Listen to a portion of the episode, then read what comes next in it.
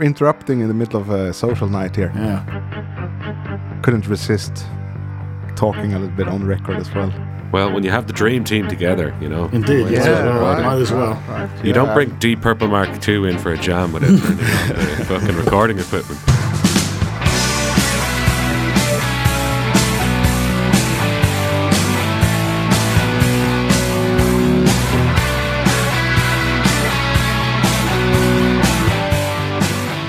Yeah. Anyway, I, actually, I wanted to see you, Fearghal, because I don't think we've been on on camera in ages. No, it's a long time now, yeah. Last time was when I overslept uh, out of the Silent Planet and then got scolded by you, rightfully so. I probably right. went a bit too hard on you. right. But also, then you didn't see Rightfully each other, so that And you that was a didn't, good you, one. you didn't smack a phone out of my hand either. There's a there's a story for another day. So we met now. We talked for an hour or so, right? I think so. Like kind of um, into the camera view came the afterglow of Ragnarok, and I was like, maybe we should do a little bit on that. Reasons to joy.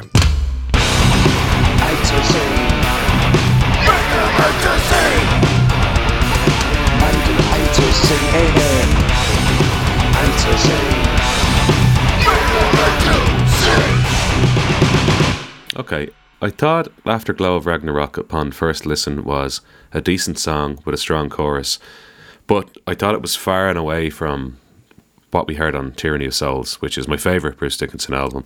Oh, Um, due to I think the hooks on that album, it, every almost every single song is memorable. They're different from one another, Yeah. and fave songs on that one? I'm curious. oh, Power of the Sun, That's a uh, good one. The um, the city never sleeps. No, that's it. Uh, Abduction, it's a great song as well. Um, Kill Devil Hill, fantastic song. Kill Devil Hill is my Uh, favorite. Yeah. I mean, without looking at the actual song titles, I'm kind of struggling now a bit, but it's the, the title track as well. It's fantastic. Um, yeah, I mean, it, it's just I think it's an excellent album. I don't think this is on par with that. No. but I think there's better to come. Uh, that's what that was my thinking on it. Very heavy, very heavy opening kind of riff. Yeah. very op- the, the opening of the song is very heavy. Bruce's Dickinson, Bruce's Dickinson's, Bruce's Dickinson's That's what he should call his next band, Pluralized. Bruce's Dickinson's. Um, uh, his um, delivery is a bit kind of gruff, kind of at the start. You're like, oh no, has he gone back into Fear the Dark? Maybe a bit, but not quite, really, not quite. Uh, but yeah, I, I thought it's a good song, and maybe it's a grower. I think I probably prefer it now after a few listens than I did on the first listen, which isn't unusual really. But like, I haven't listened to it loads. I'll put it that way. I've probably listened to the Judas Priest song.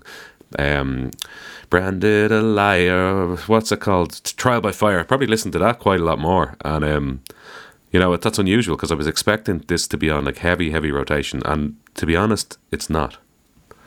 it, it, it sort of for me it's made me i also suspected like well this is going to be the this is going to be the song like the rest of the year and it, it's very good i do enjoy it but it sort of more so inspired me to go back listen to the other solo stuff Hmm. I can see that. like tyranny of souls for instance quite a bit Um, I mean, it's no chemical wedding tune per se, but I guess I don't want that either. It's very synth heavy, something I noticed, which I think could be interesting, you know, as the album unfolds. See what they do with that, because it's I've never heard Bruce on anything so synth heavy, and that includes Somewhere in Time. It's a lot of synthesizer, Mistheria, I think, or something like that. yeah Straight out of X Men. I uh, I uh, so I listened to a Q&A with him that was done on Swedish radio uh, on a Swedish radio station and um, He's actually in Sweden now doing press. I don't know if he's here now anymore but he was Yeah, like yesterday or something, or Yeah. recent days. Yeah. Yeah. Anyway, Now anymore. Uh, no, no, not anymore. He ain't. That sounds like what? Like why? What? What'd you do with? It? Um, but apparently, uh, so he was asked sort of about the, the the guitar situation, and apparently it is just going to be the one guitar in the store. Yeah, and I I like that though. I like the Deep Purple. Yeah, we mentioned Deep Purple, right? Mark did, II. yeah. Uh, I like Yeah. that lineup. I want to try that myself more because I think you can make a really good live sound with a, a keyboard instead of two guitars.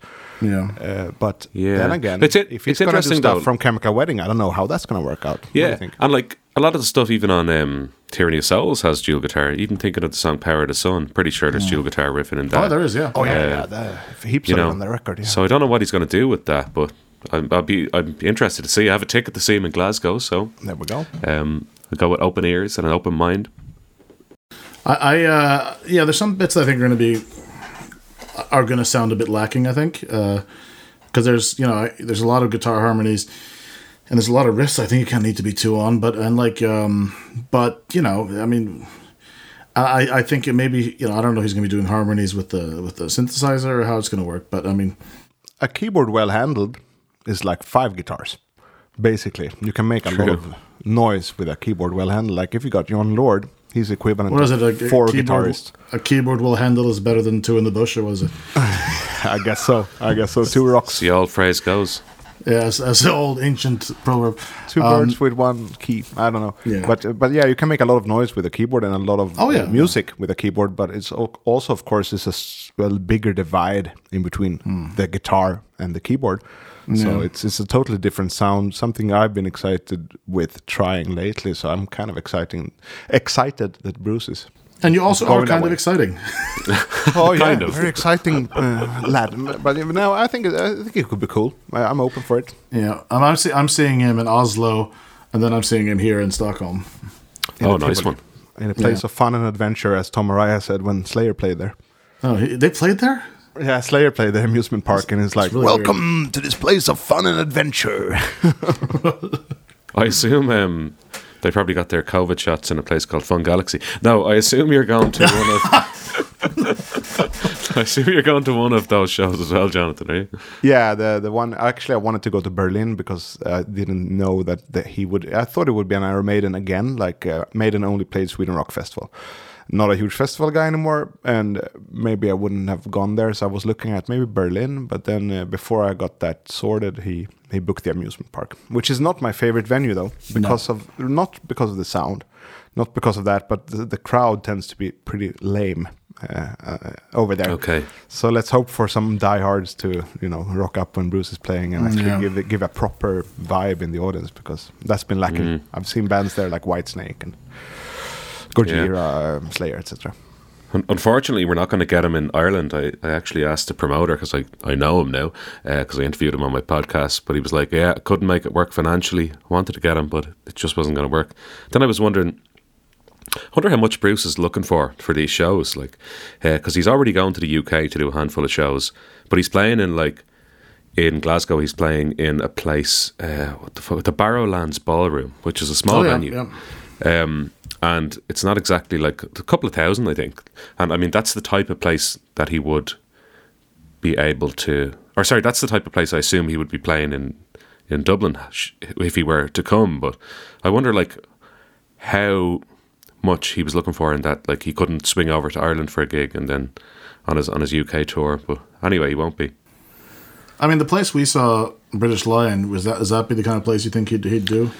That's more of like a seven or eight hundred uh, person venue. There's um, a couple of ones that would be maybe like fifteen hundred, uh, which I would imagine Bruce would play. Yeah. Um, yeah, he'd he'd fill more than British Lion anyway. That was nearly full with Michael Schenker the other week, like so. It, the Bruce could do more than that. Yeah. You you went for Michael? I did, I did. Yeah, it was great. Um, it, it was delayed by a couple of days because there was a big, massive riot in Dublin. I don't know if you saw that on the news, but I heard something. What, what was what, what was? Oh my god! What was that? about? Jesus, uh, I don't want to open a about can of worms. Um, it was Oh, uh, I think. Oh, okay. I think. I, never mind. I, I sorry. I. a, a man.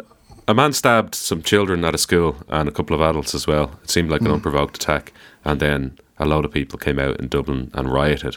Um, and there was like broke into shops. There was burning buses, burning tra- trams. Uh, the city was on fire essentially. Look up some of the photos. It looks like a war zone. It was insane. Anyway, the Michael Schenker gig was due to be on the, the night after that, and they decided to postpone it. Um, and, my, and Night Demon were supporting as well, actually. So I was really looking forward to it. But uh, they managed to, to set it up for two nights later, so they did come back. And actually, it was I know we're going off topic a bit here, but I did get to see Doctor Doctor perform live uh, at a gig for the first time in my life. And it was fantastic to not just have to hear that at the opening of an Iron Maiden show, but actually hear the person who wrote the fucking guitar playing Yes. it. Uh, so that was brilliant because I did see UFO once before years ago, but I fell asleep during it, so I didn't get to see Doctor Doctor. Uh, you know, our man Michael, he claims to have been influenced in uh, writing uh, that particular song, Doctor Doctor, when he was in fact a fetus. He's like, Right. yeah, my par- my parents used to dance to um, three time rhythm, like kind of waltz music, and uh, he he says that you know it came from there into into that song. I mean, who are we to argue with the fetus of Michael Schenker? Exactly, exactly. well, that, that's a quote that just is screaming to be taken out of context. he's, he- he's one of those guys that claims that he has no influences and that he avoids listening to music uh, because he wants to he wants to uh, perform a pure self-expression. Yeah, and, uh. Jarvis was saying to me, like, so I played with him a few times, and he was saying he's a real kind of oddball when he's on the road. Like he, he said he, Jarvis has met him like four or five times, and each time he meets him again, he pretends not to know him, uh, like he's meeting him for the first time. You know, kind of really aloof type of person. But um, yeah, I kind of get that from him as well. Like he seems a bit, I don't know. Uh, yeah, me Like he doesn't uh, have time for any of your nonsense kind of thing. Like, Me and Greg have a favorite old old article, which is um, Michael Schenker runs out of cocaine and burns his house down, A- As one does. as one does. Well, he kept it together very well on stage. Like I remember hearing reports from a few years ago saying he was showing up drunk and couldn't remember the songs and all that. There was none of that whatsoever. He was a complete pro and absolutely nailed all the songs. So uh, Amazing yeah, guitarist, right up there with uh, Gary Moore, Randy Rhoads, and um, Yeah, he was he was brilliant. Those guys. Uli, Jon Roth, and uh, who else? You know, the greats. Richard Blackmore. That's the guy. Yeah, he's up there. Anyway, But, sorry. uh, if we're gonna, if we want to do a segue, a, a clunky segue, I think Roy Z is a great guitarist as well. Uh, definitely not a hero of that sort, though. He's more like the kind of stable work colleague, kind of uh, fixer for Bruce. I think. You know, just seeing to it that Bruce materializes onto record. Uh, uh, Here- here- it's been great for him, I think. Here's an interesting thing about that. So I've seen Bruce Dickinson in an interview claim that him and Roy Z wrote uh, "If Eternity Should Fail." And obviously, we know Roy Z isn't going to get a writing credit on an Iron Maiden album. It wasn't credited to him. I think it was just to Bruce. And if you look at the single that was released, which has the demo of "If Eternity Should Fail," it's also just credited to Bruce. You wonder was there some little a little bit of meddling that went on there, because I've heard him say that he wrote it with Roy yet it's only credited to Dickinson. And is that to keep up appearances with the Iron Maiden version of the song, which was credited to Dickinson, and they can't now retrospectively say it was credited to Roy and Dickinson because then the Book of Souls doesn't make any sense. Then if it's not credited to him, It's interesting because um, I know there was one other tune on the uh, original album when he was working on it, you know, back in 2014 or whatever the fuck it was. That Steve also like this is you know he he- you know he's interested in two songs. It was "If Eternity Should Fail" and a song I can't remember the name of, and that one he couldn't get because that was that that was something he wrote of, with Roy, and so they didn't end Yeah. up doing that one. So they did do, it, but I don't know. That's what what, uh, that's what I remember. Like he said, Steve wanted two songs, and one was "Sorry, Roy is involved," and the other one was "If Eternity," which already then the company line, whatever, was that it was Bruce only, Bruce. But, uh, if you heard him mention Roy Z, maybe that's the truth. Hard to say, really. But uh, the interview I saw way back when was um, uh, he kind of yeah, uh, like what Eric said, one song was uh, Off Limits because Roy was involved, and the other one was If Eternity Should Fail, a great song.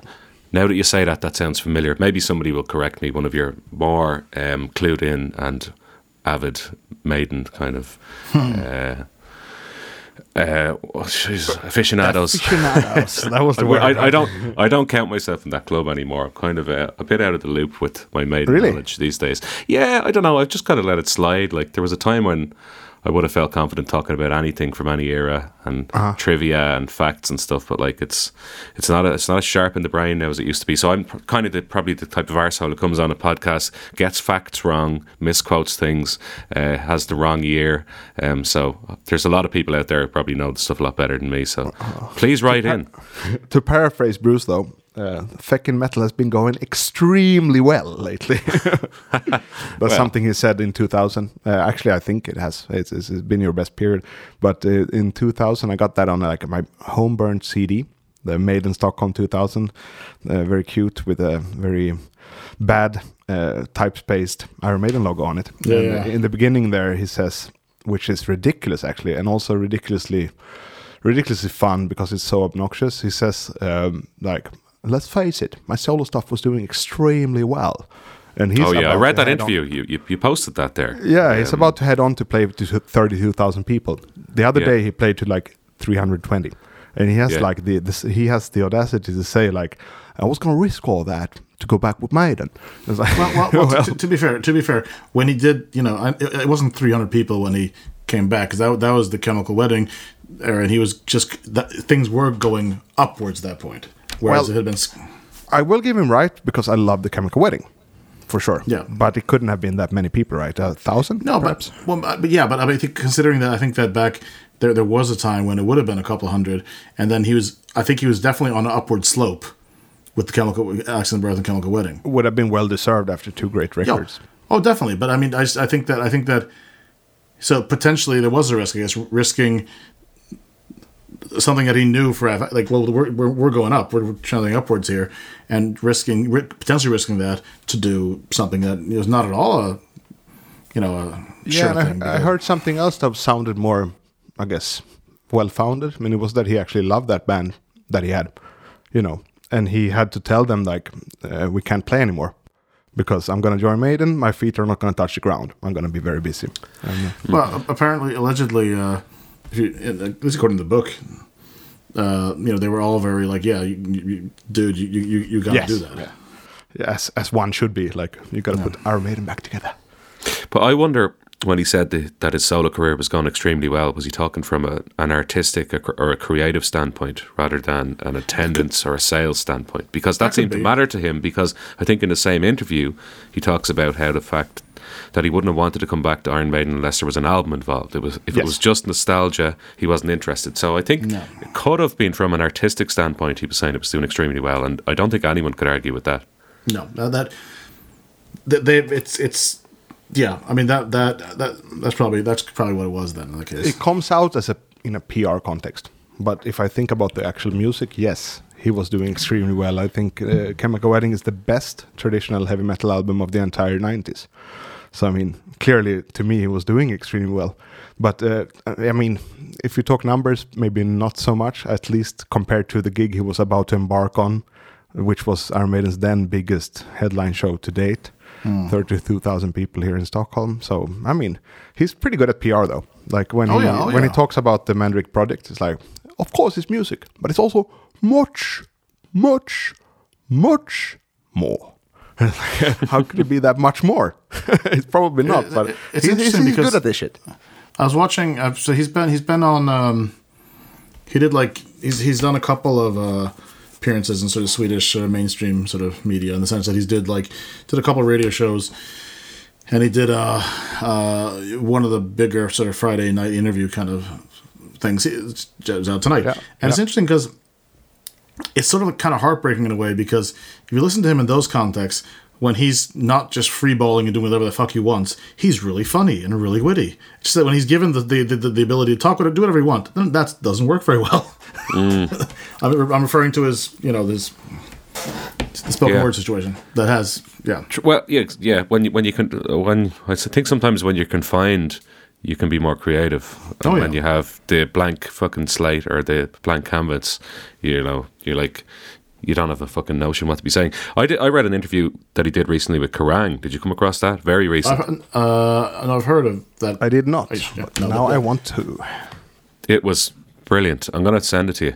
Um, but he was saying some really insightful stuff, talking about the the themes of some of the songs and what the lyrics are about and things like that. But he came across so well, and it was probably the best I've, I've seen him come across in a very, very long time. Uh, the article was quite flattering and stuff, but like his actual quotes in it as well. Like so, it was kind of an editorial. It was like an interview mixed in with a story. Um, but uh, he came across so well, and he said some really, really intelligent and insightful things. I'll share it with you, but definitely have a look at that one. I mean, it's yeah. I've, I'll, I'll definitely check that out.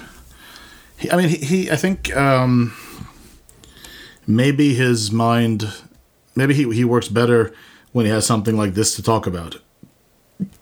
Or, Yeah. because or just sort of like, and because when I saw him initially on his first sort of spoken word tour, I enjoyed that way more, and that's when he was sort of talking about the book, and he was focused on that more. And the second time around, it was like Jesus Christ. The first half was like, "What the hell is this?" Yeah. I, I saw him the first time around.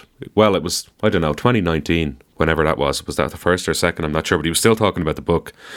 Excuse me. But I had read the book, didn't really like the book that much, and then I'd read you know many many interviews with him, and I was an avid Iron Maiden fan, and I felt like that show didn't give me anything I hadn't already heard, which No. I was quite disappointed with because I was like, this is aimed at. I've probably said this before. I can. I'm here repeating myself. That's all right. Like probably two years ago, it was like I was in. Like I was thinking to myself, this is aimed at the most hardcore of Iron Maiden fans who have heard and read and seen everything you've ever done. And then I felt that he didn't give us anything else.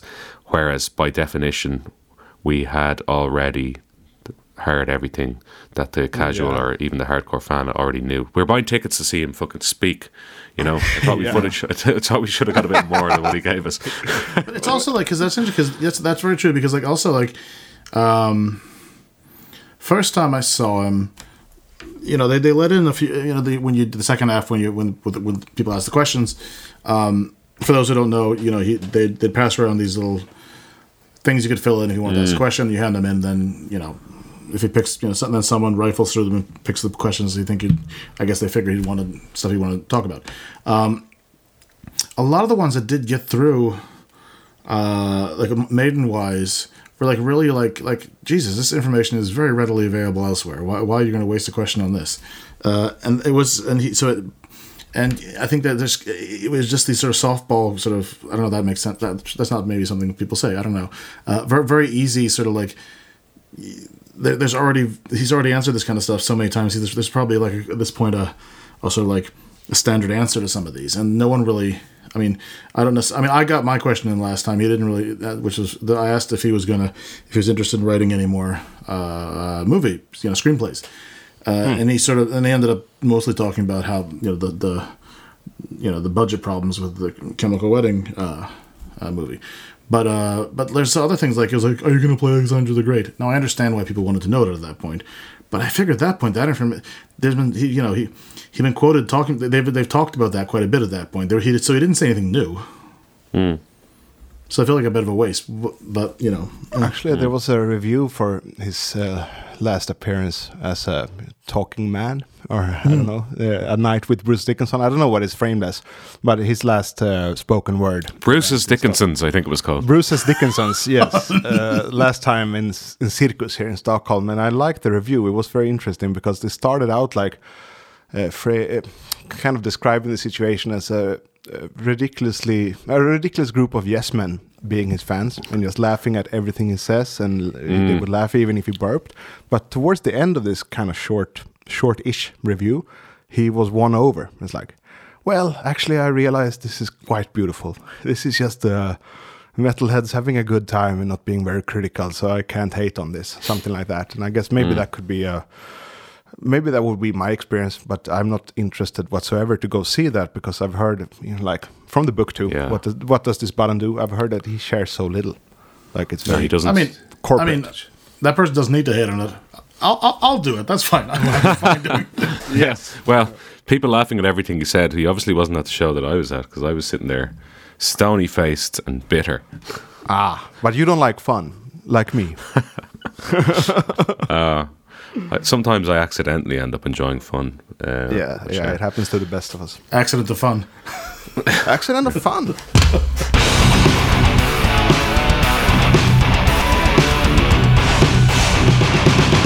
I've even heard him refer to this as almost like stand up. Like that ain't what it is, dude. No, it's not. It's far and away you're from stand up. You're, you're not. That's not what you're. That's not. I don't- That's not what you're doing. No. Yeah. No, no. I, I, I- some a part of me thinks like, why did you waste three years of your life doing this shit when you could have, you know, br- But it wasn't three for- consecutive. It wasn't three full years, right? It was in between, kind of. Whatever. other happenings, right? But he could have brought forward the uh, fucking Afterglow of Ragnarok or whatever the hell it's called, Mandrake Project, um, and then just you know not done this. And he could have done this when he was seventy five, which would have been a better time to do it. Yeah. Um, you know, when you're at the end, not when you're still creative and you have a lot of stuff to share that is more interesting, frankly, than your crap book. Yeah, and also still being heavily involved might limit you in what you can say. Exactly. So, like, you know, he's not going to be probably contractually bound to Iron Maiden Holdings or whatever the hell the parent company is called when he's like 75, 77, 78. Um, or maybe he will be, but he won't care. Whereas now he's got too much skin in the game to actually talk about anything decent. So he didn't. And it resulted in a poor book. I mean, I'll say this: I, I, I find the book sort of pleasant. I enjoy it. Uh, I think there's a more interesting book to be written had he, you know, saved it, or even like maybe if he maybe imagine if he if he wrote that book in say like '97 instead. Like the, Yeah. the, the, the stuff that'd be in there then. 2027. But he was still- Do you know what, though? He was still being managed by Rod Smallwood at that time and Yeah. whatever. So I still think we probably would have got the same book. I, th- I think the Um, book that'd be interesting is me and Henrik have talked about this quite a bit. If it was if it was not ghost written, uh, a Steve Harris book would be really cool. But that also probably would be towing the company line. Maybe Rod Smallwood's the book that we'd want to really see.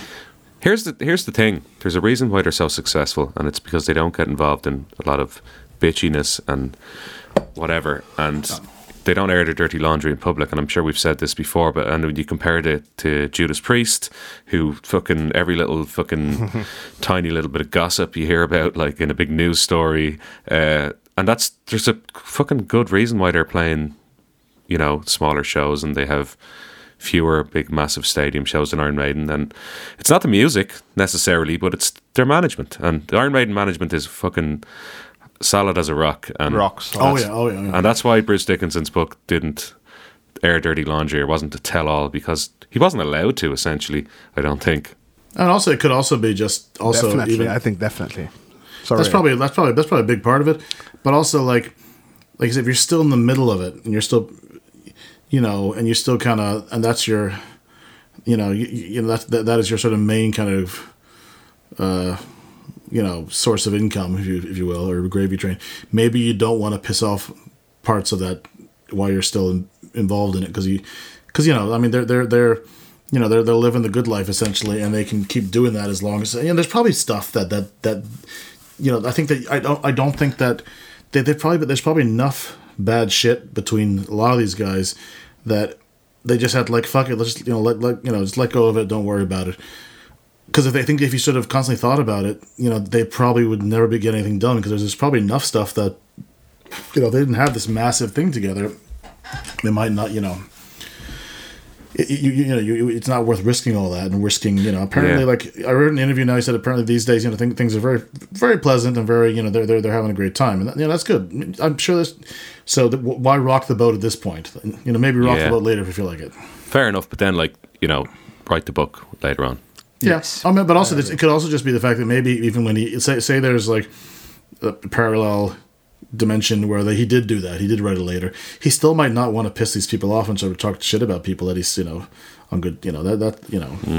And that's kind of you know. Uh, did you hear his comments on uh, Power Trip Festival? Because it was Yeah, fun I for did, me yeah. because uh, I have a a very small uh, kind of backlog with that because uh, someone posted, I think it was on a Loudwire article or whatnot on Facebook, like, okay, I was surprised Maiden only played uh, the tour set, and I went in and kind of took the liberty of saying like it's it would be typically unmaiden to do a special show for this Yeah. expensive festival. It's very typical Maiden to do just the same show, and uh, of course Bruce has now entered the public space saying exactly the same thing, and also adding that he, because every artist has been talking about it as a, such a great event. You know, I'm standing here next to uh, Scott Ian or whoever and headbanging to Judas Priest, and it's beautiful. But Bruce was um, Bruce was being Bruce. It was like uh, it was weird. All the people we wanted to play to couldn't afford the front seats, and they were way in the back. And in the front, there was rich people that wanted to film it, uh, film it all on their phone. And, and I there's some there's someone I don't remember who it was. I saw a couple people sort of taking this stance that it was kind of ridiculous that he was like, you know, uh, after the fact, you know, oh, you know, you play this huge, you know, expensive, you know, got paid, you know, millions of dollars to play this big rock festival, and now you're complaining about the big expensive rock festival, you know, not being what you know, like, no, I think I think it was sort of very rightfully so. If you look at the videos from that festival, like it's it's it's a graveyard up front. Yes. Uh, because and that you know that's sort of it's it's like because I mean, who wouldn't play there? Guns N' Roses, Tool. Uh, No, yeah, but that, but that's also you could Metallica. It's a also that doesn't he didn't seem to be you know he, he didn't he didn't like that system. I, I think it's fair enough to say that Yeah, that know. bit was not great, but I don't think that's um I don't know. I think that's there's someone really being really kind of so petty about like yeah you know, but I, I, I as people will. No, I agree with him. I think it was refreshing too because all the other artists were sort of just doing, I guess, well, I couldn't call it the company line because it's not a company really, but all the other artists were just raving about how cool it was to be standing next to your friends from the scene and watching Judas Priest or Maiden. And uh, Bruce Dickinson comes out and, you know, just being the asshole that might be needed in the situation to say a couple of truths. I, I, I think he's in the right. To do Was it? He's the asshole we deserve, but not the one we need right now. but I, I felt the same about the was it called Desert Rock? I was going to say Desert Storm there for a sec. Uh, That's something else. Desert That apparently Rock was free. That, that, that apparently was free to attend. There were fewer people up the front though. Um, oh yeah.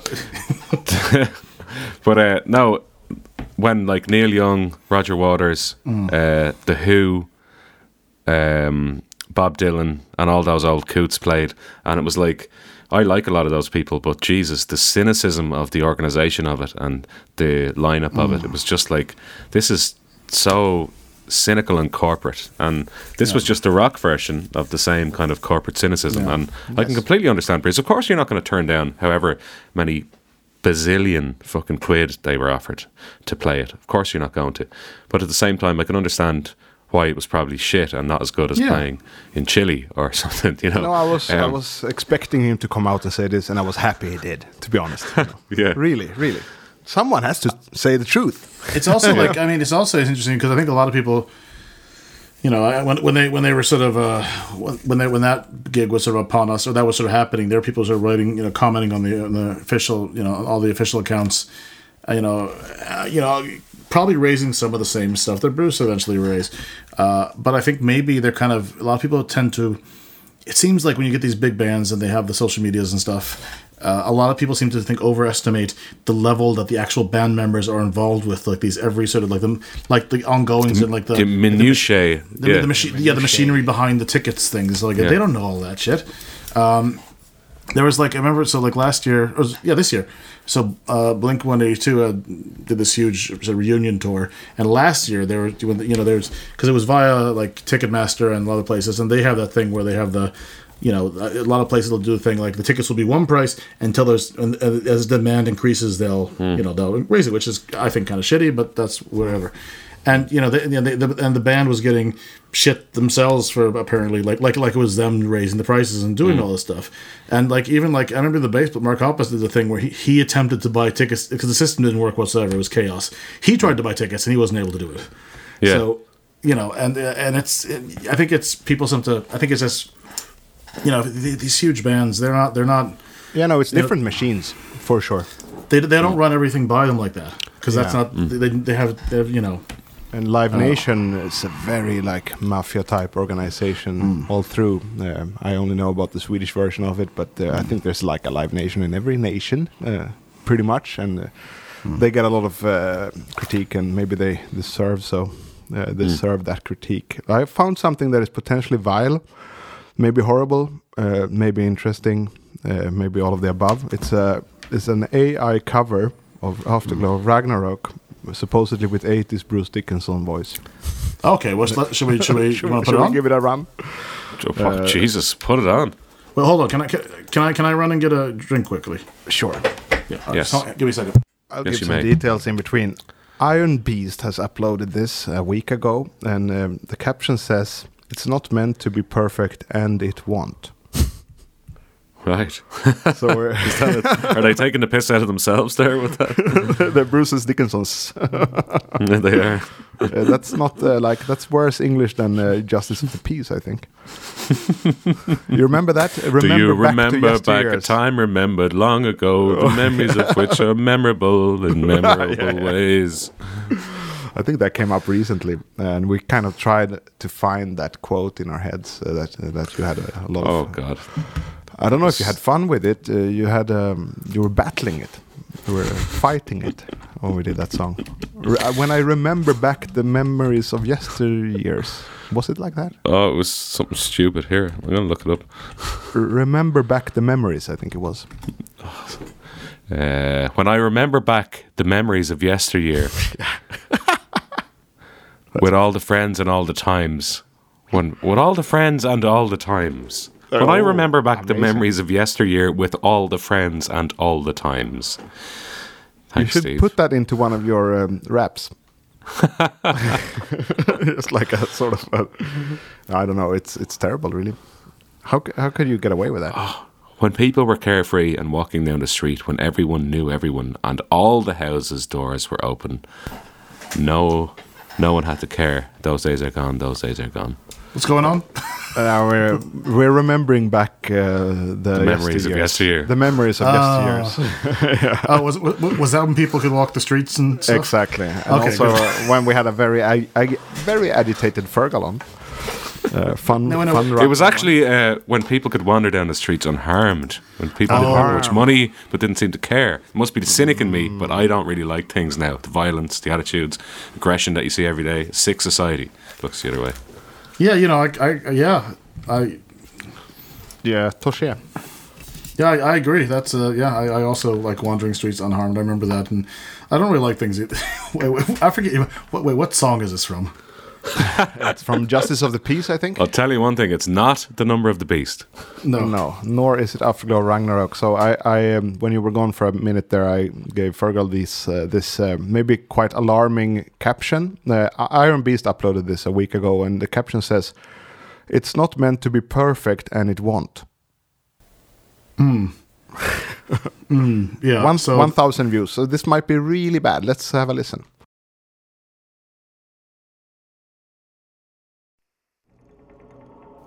There we go. You hear it? I hear it. Yep.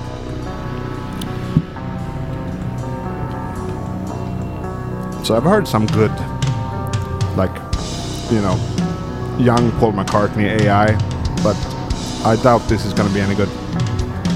Did you hear the one of Bon Scott singing Back in Black? Oh, that, I want to hear it. I haven't. Very good. Actually, like this intro. Yeah, Quite heavy, brooding.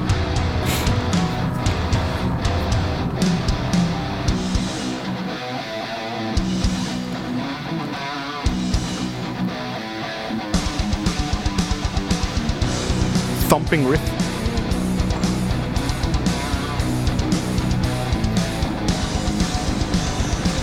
I am your very same, the one you do not know. I am the truth that's plain. I It's the same. It's a bit higher in the mix. I cannot choose to be till my creator takes the chains off me. All is got to be vain. All will burn in hell. it, it's, it's like '90s, or like it's like early. It's maybe Brave New World era. Bruce. Interesting to hear him that forward in the mix, but it sounds the same, really. Across the shining seas, I Strong chorus. Yeah. Oh yeah, this is a bit different though. This is a bit A bit different, but it's not enough to warrant its existence. No, no. That also means I'm not going to play the entire thing. No, let's not do that. That'd be, that's but fine. uh, I mean, I, I wasn't expecting greatness with that caption. Uh, what was it again? It's uh, it's, not meant to, it's not meant to be perfect, and it won't. Yeah, it, it didn't. Indeed, but- it won't. I could hear a little bit of it there, but I mean, I guess Bruce Dickinson is not as big as Paul McCartney, Bon Scott in the AI recreation world. no, no, no. Or, But- I think Uh, you can summarize it this way: is, Did you like it? I won't. I won't. it, it, it was a slight difference, and it was way more forward in the mix. Also reminded me that I think this song is pretty cool. Um, I, I like it. I do like Sorry. it. I- chorus, chorus is anthemic. The riff is a thumper. The riff is like a Viking Yeah. riff. This is the first time back on the Viking thing. I'm, I'm not sure it's on the Viking thing. It's just Ragnarök, but uh, since Invaders anyway, I think. Pillaging. It's uh, it, it's growing on me. Uh, I must say, I said that earlier. Row, me, row, row. Uh, I like it. We're doing, you're singing three different songs there. Yeah, no, but uh, it's, it's it's a grower for me as well. I think, Not a shower. for- not a shower. Not a shower. a grower. Well, it for is. sure. Yeah, it's, I mean, it's not a shower. It's, I'll say it's this. Telescope penis for sure. Yes. Well, let's just, okay. We're talking about sort of just uh, we mentioning uh, let's- Cocks. let's- cocks. There we Sorry. go. Very good. no, I was thinking. Speaking of showers and things that perhaps not showers, uh, I'm a huge horror fan. I like the Hammer horror movies Uh-huh. and all that stuff. I love cheesy horror movies. Having said that, the video is not great. The video. I still so- haven't brought myself to watch it. I can't. Yeah, I, I Uh, would suggest against watching it because for me, actually, I watched it the first time I heard the song, and I missed me too. like I missed like half of the song because the video was just like over the top. Uh, I would call it like I said in uh, the best phrase I have for it is Swedish is ryggplask, and that's when you dive like a swan dive, but you kind of over, you know, you went you go too many degrees and you fall and you splash on your back, and that's something I've exactly. noticed sometimes when Bruce is trying to go epic that he gets so eager to put a lot of shit in there and it's just like i can't follow this. And uh, i'm frankly losing the song here and also the way he moves in the video is a bit creepy as well it didn't like work for me so It- It's it's. I mean, like I said, I, I think that is influenced by uh, a lot of stuff, and it, I, I can if, with with with the sort of knowing that's influenced by like sort of a certain era of horror movies. It, it is. I do. I can't. I can kind of forgive it from some of the stuff because it, it's ridiculous, but a lot of that stuff was ridiculous as well. Uh, I think that maybe if someone doesn't know that and they just think legit. I mean, he, I think he thinks this is really cool, and if you sort, and it kind of is in like a sort of B or C movie kind of vibe. But I, I think maybe it was perhaps a bit distracting. Uh, maybe this wasn't the video to do for the first song. i felt it was super distracting Yeah, so maybe that's I heard that from people too. So maybe this wasn't the maybe this wasn't the way to, you know, a, a good reintroduction of him as a solo artist. Maybe he should have. hoped- Maybe the, I, I- get that he wanted to do this and that's cool, but he could have maybe, you know, if I can do it with the next song, uh, or something, or maybe even release like a like a prop, just like a old, old good old school, you know, band performing in a cool looking locations vibe, and then then do like a separate video with the story maybe. yeah I'm, I'm not the guy to ask i don't like music videos never Oh, did there you go. No. so i like writing on the wall though it's cool That is cool. not that i watch So, it really but it's You know, like Ace Frehley's video, 10,000 volts, has nearly Uh-huh. Yeah. as many views as Bruce Dickinson's video. Uh-huh. Uh, so that's all you need to know about that. yeah and that's him forward to just playing guitar on a stage with fake lightning coming at him. Um, that's all you need, Bruce. he's probably overweight as well Oh, and he's wearing a wig. unlike our man bruce very thin He- very thin he's very he's very in that he's he's he's, He's, he's been eating only goji berries, I think, for, for years now. It looks like. he's yeah. he's been uh, yeah but he, yeah it's um but I will say as we get back to the song the the initial teaser we heard um the way the way end of the song, right? yeah which, which Ragnarok. Yeah that bit had me I thought this is cool because it's different and that, I said that because in the in the group because I wanted to be sort of uh, be positive and whatnot Yes. but that did have me a bit worried like oh what's going on here Ah, is this the chorus it's not. thank God it wasn't Chorus is quite nice melody. What do you think, Fearghal, about the chorus? Being I like the chorus being a song and dance man yourself. So that's it's the best part of the song for me. Uh, I, you know, I, I was waiting for it when I first heard it, like Eric was kind of saying there. And when it came, I was like, yeah, this is good. It's adequate. It's more than adequate, I'd say. But it's not like um, navigate the seas of the sun adequate. yeah. You know, it's or you know, it's like it's a far and away from, or it's not like. I like River know, of No the- Return as well. but it's not like you know, it's not like Mother in the tower, the moon and sun divided, and the priestess kneels to receive. tower Or is lovers so in the tower, whatever it is. Uh, it's not that. It's not. It's nowhere near that. So That's a good song. I like that song a lot, and even Chemical Wedding, you know. And so we lay. It's. Oh, yeah. uh, But it's such a powerful. stuff. It's it's such an insanely powerful. I that whole album is just all like the trilogy. It's not a trilogy, but let's say it is of like accident, chemical wedding, and tyranny of souls. It's like just you know, and if you compare it to that stuff, there's stuff on there that's you know a lot better than this. I feel, but this is also still it's still very good. yeah, it's it's it's better than um, you know, it's better than Skunkworks. It's better than Balls to Picasso. It's better than Tattooed Millionaire. I'll say. I, mean, I you like know, we- uh, Skunkworks. I like Skunkworks is- Solar yeah. Confinement, for example. It's a good song. Or Dreamscape. I love I love that that era. I think it's too. I think that there's. It's too bad that I, I'd like to see. I thought it'd been. I think it would have been what. What it could have been cool to see what he would have done next in that kind of situation, but because I really, it, it took me a while though. Initially, I didn't like it. It, it sort of And came- I, oh, I'm not. I'm not a skunk hater, but you know, I just didn't think it was the right direction for Bruce. I think it was interesting, but it wasn't hourly pleasurable as much as Chemical Wedding was. So you didn't feel Skunk works? Hey, get that man a drink. Actually, I, I, I I like the record, but I have to agree with Fearghal that maybe he, he was barking up the wrong tree a little bit. But again, you should be free to do so, I guess, from time to time. But I think- sure. Sorry, yeah. he even said himself that he wanted to do like a David Bowie type thing where he did Tin Machine and he wanted the band to be called mm. Skunkworks and blah blah blah. And you're like, come on now, Bruce, get out of that garden. Like, you know, you're Bruce Dickinson, you're from Iron Maiden, and you can't just do that. I'm sorry, it's you just can't. I put a clip in one episode, the prisoner it was from, and he says at the end of the show, "Where skunk works." So he really tried to do that, and I And we play similar- rock and roll.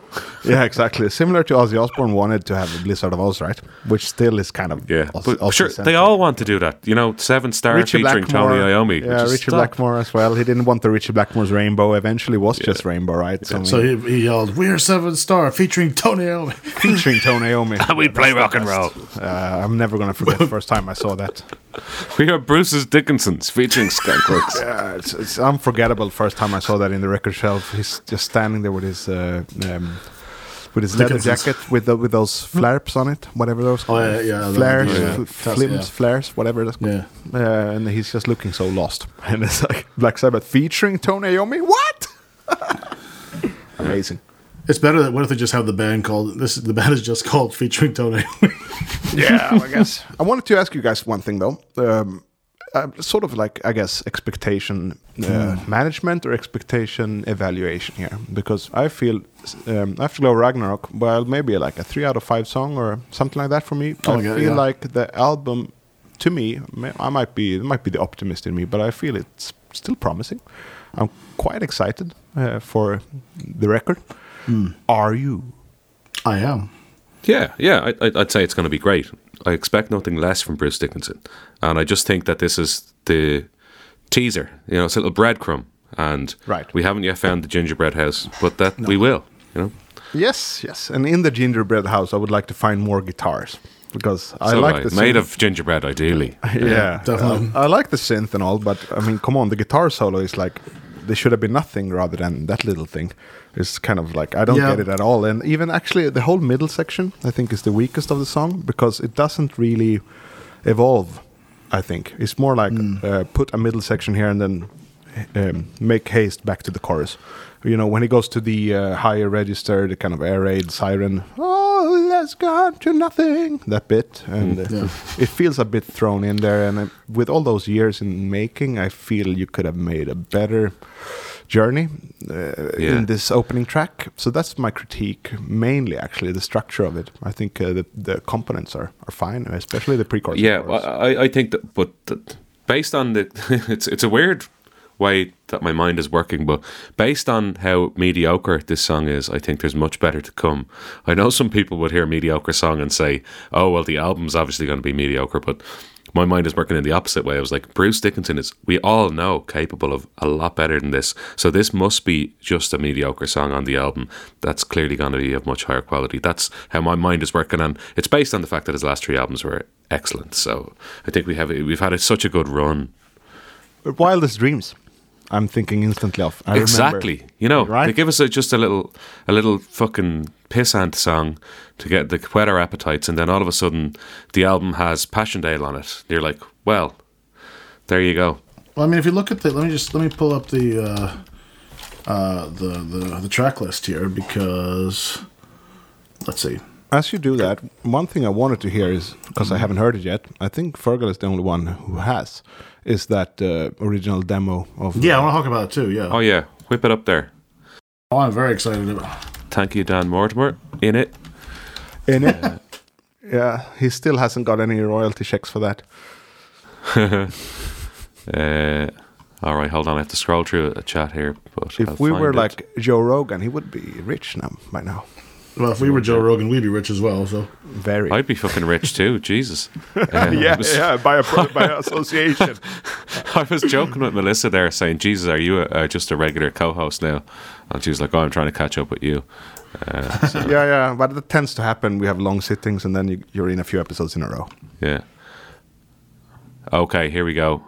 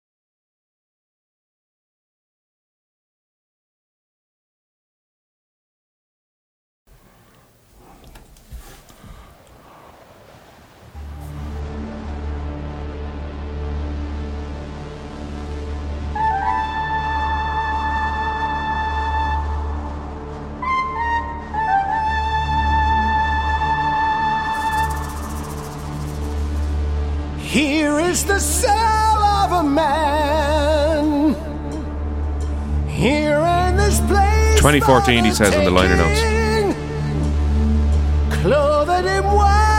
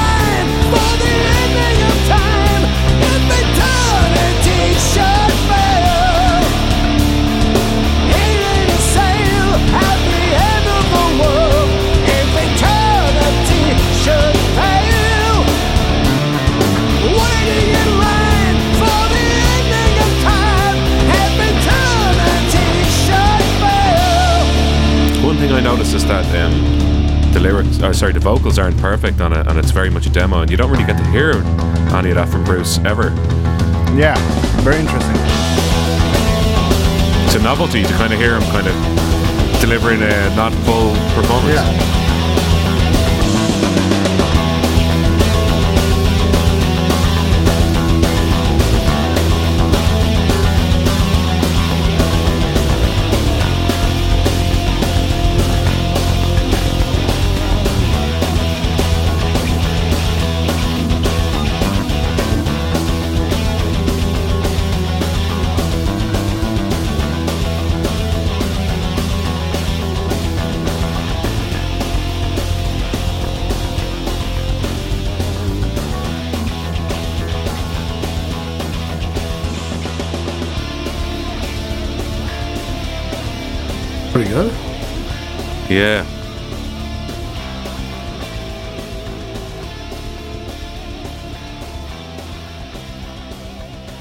Apparently, the, the version of the intro here, that is the version on the Iron Maiden album. That was just that just, they just kept that straight up, even the synthesizer. Well, can I can I just butt in here? So But in Dan was saying that he thought that it was the same, and I, I was convinced I heard differences in it. But you want to hear what Bruce says in the liner notes of the actual single release? yes, Yes, please. He said, The demo of If Eternity Should Fail was produced in 2014 in Roy Z's living room. I played the keyboard intro, which I intended to replace, and Roy was on bass and all guitars. The title actually comes from a Doctor Strange episode, and early on I wanted the track to open the next solo album. The idea of producing a comic slash graphic novel to go with the album was the reason for my spoken word part at the end, introducing the character of Dr. Necropolis. By 2023, the storyline of the Mandrake project had radically changed, as you will soon discover. But in the meantime, Maiden opted in 2015 to use the track on The Book of Souls. We re recorded it, but kept the intro from Roy's living room, including my dodgy keyboards. Ditto, Steve kept the outro, despite it making no sense whatsoever in the context of the Maiden record. On the forthcoming album, we have reinvented the track, different words, different feel, and plenty more vocal tracks. As a demo, there are numerous flaws, but that's the point. It's a small window into the creative world, and we have not changed a thing. Dr. Necropolis, though, has survived. For how long? Uh, but he doesn't specify about the vocals. Um, he does say we kept the intro, so um, it's hard to know if they redid the vocals or not. Dan seems to think that they haven't, and I was like, well, I got nothing really, but I just I found that it sounded a bit different. Me too, but I was gonna say if anything was kept, it would have been. I mean, vocally, it would have been that intro. Yeah. Also, yeah, Eric, did you have some more impressions here? I something I've, I've always and I, I remember whenever so uh, I don't know if it's a not a huge secret if anyone who sort of uh, who knows me, and or if you or also if you even either just seen my, my arm here, you see there's a little blue box on my arm. And Doctor Who? that- yeah, there you go. That's the TARDIS. That's Doctor the ship that he goes flies around. In. Uh, I've always thought the second I read the title, uh, "If Eternity Should Fail," I was like, "That sounds like a really badass title for a Doctor Who episode." And I was like, "Yeah, they should." And, and apparently, except like I, now I learn it's a Doctor Strange comic, but Another you go. doctor. yeah. So I think that's that's it's like I think I still think it's such a I. I I just sort of I think it's such a badass title. I just so I love that, and I, and so I, it's, it'd be interesting to see what they, what changes are made to the. Um, Eternity has failed. apparently, it has. Or apparently, I think actually it's, called Doc- Eternity. sorry, what? it's called Doctor Strange. Here's a Who. I think is actually the oh. title track on. I was going to say that another working title of the song was "Eternity Won't." Eternity won't. it's not meant to be perfect, and eternity won't. yes, yes. Very if good, very eternity good. should won't. If you should want, to remember back the days of yesteryears. Yes. Walking down the street, Yes. harmlessly wandering. Perfection. Perfection, my friends. Yeah. The uh, no, but I, I, I enjoy, this is cool, but it's also nice to uh, the, the, the seeing this sort of creative process. Uh, sort of like a, sort of like less than perfect, you know, vocal take and less than perfect. You know, it's it's a demo, and that's it's kind of cool seeing that with these sort of big, larger than life kind of bands. I mean, like so one of the a couple years ago, or actually last year, in fact, there was um, uh, Peter Jackson uh, did a documentary, or he uh, touched up a bunch of old Beatles footage from the recording of "Let It Be" and the rooftop concert, and released it as a documentary. And did this. It was, you know, I don't know if you, I don't know if you guys have you guys seen that? Get back. Yeah, Incredible remastering work. Yeah. that one. And you know, of course, the- his, sort of what the, the stuff they did there enabled them to later release this new tune we just heard a couple months ago.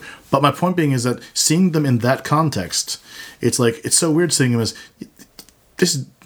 This is just a band. These are these are these are doing this. They're doing the same thing that I've done and other people done. It's just a band. And seeing like hearing Bruce in the context of like, well, you know, a demo version of like Yeah. this is not the finished product. This is just something we did to. I think I think it's very cool and interesting to see that bit of it because you never see that of Maiden. Never, ever, no. No. They have a s such strong quality control. They would never release a demo. So now, uh, please indulge me in my onslaught of reactions. They're not that many. They're not that many. But I I loved hearing this, and it, it was very interesting. I mean, of course, making demos and making tunes myself, I recognized very much that you know, like you said about the Beatles, it's a band. This is done very much in the fashion of I even know which drum samples he used. Nerd, nerdily enough, I can hear that this Toontrack EZdrummer that was used for sure. I know that snare, and also this is maybe the biggest takeaway. Um, I'm gonna say it, and it's gonna be perhaps sacrilege. Uh, but I liked the bass more than Steve Harris's bass work on this track. I think, uh, and I was guessing it was Roy playing the bass because uh, David David Casillas or what his name is, he has been, hasn't been involved in a bunch of years. So I was guessing it was Roy, and it was confirmed by Ferg just now from the booklet. And I think he did a, a tremendous job on that bass. It was very engaging. I think the chorus was better because of the bass, even though the vocals clearly were also like we addressed quite raw, which in turn was really cool to hear. So overall, very fun listen for me, and um, the whole song is there. Obviously, the whole song is there, and uh, the Maiden adaptation made some parts better, some parts worse. I would say so. Interesting listen. T- t- to me, Roy Z playing bass there sound more Harris than Harris himself. Yeah, I, we could say that. I mean, definitely Yeah. better anyway. And Harris is good, so I like it. Listening to it, it was like dung da da dung da dung da dung da dung. I was like, that that is like he's basing his He's bass basing. on Steve Harris, clearly. Ooh. Yeah, yeah, it was great, great bass mm. work, mm. actually. Awesome. And he plays bass on um, the entire Mandrake project, by the way. They have a bass mm. player live. Um, um, the, the girl, or woman, I guess, from when he played that uh, Jon Lord tribute show with an orchestra, mm. uh, but she's not on the record. It's Roy Z on the bass. It's um um uh so yeah because apparently also he did write another verse for the maiden version. So that's why it's it's it is longer apparently.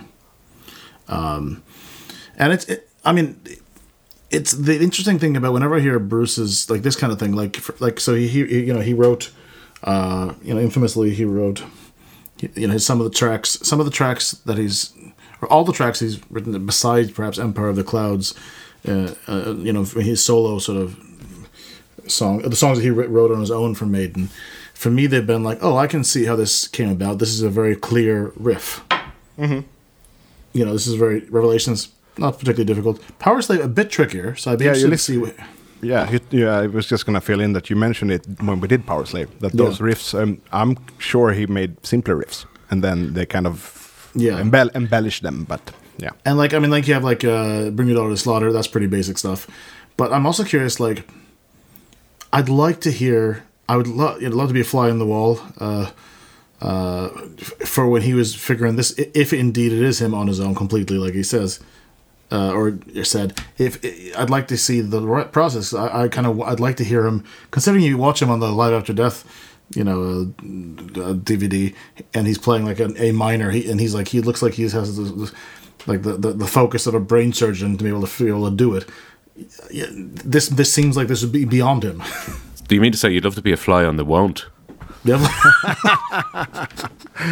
yeah. Well, we get onto this all the time though about songwriting, and I'm sure Yeah. like Flash of the Blade. Just gonna quickly say it. I've said it many times, but uh, I'm sure he didn't write that uh, interlude. But it's also not really part of what traditionally is songwriting. It's the main, Interestingly, main, main melody and that you say that chords and stuff. yep. That int- that interview I sent on, he claims to have written the entire song of Flash of the Blade. You can read it there. Yes, in I the saw Kerrang it. interview. And I think Yeah. it's correct in a traditional meaning of written, you know, which traditionally Mm. does not include solos, for example, are never included. And also that could, you know, extend into the guitar interludes, which are clearly Adrian's work. And Adrian said that when they did the Powerslave Twitter thing. Yeah. Like I went Oh, okay. nuts, I went nuts in the middle. But again, uh, traditionally that's not songwriting. Traditionally that's like Bruce could have written bella bella bella bella bella bella that riff, you know, the intro Yeah. riff, and then you know just the chords and the singing, and Mm. that's the song. But then you'll hear like um, I don't know. I think Adrian has said himself that Steve might often whistle the guitar solo to him, so he takes it to that extreme at least the, the, theme melodies. Not sure about the solos, but uh, definitely like the theme melodies. Yes, yeah. like that's uh, whistle Steve for sure. But maybe not mm. the entire solos because they are very personal in general and never included in songwriting. Solos are always excluded. Harmonies is more of like kind of a you know debatable, I would say. I, this is one of the songs even that I, I love. I've watched a couple of guitar cover videos of it uh, back, you know, through the years because for me, it's not really. Um, I mean, there is a there's obviously a riff in there, and it's, there's riffs in all over the place, but it's not as a clear of a. It's not as clear for me as like, like if you think power is like, oh, I know that riff, it's that, or you know, it's very you have a very clear image of it because it's a very. This is what it is. You can hum along, you know, and there's something here too, but it's not a very riffy riff in the sense of something that I think that I think that that he'd necessarily write. That's that's what makes this whole thing kind of interesting for me. You're talking if eternity now. Yeah, if eternity. Yeah, yeah. There's more chords and melodies. Like I'm sure he came up with. Yeah, yeah. That's something a vocalist could surely write.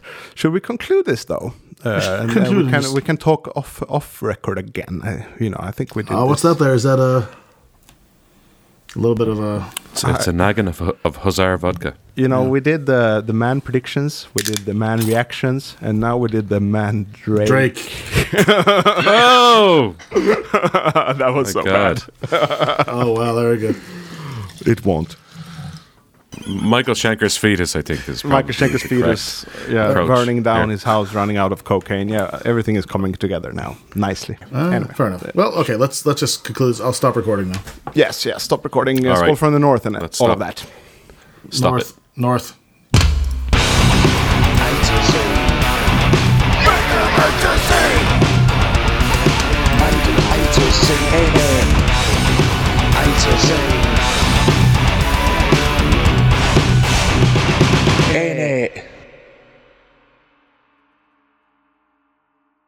I Maiden, A to fuck that that one.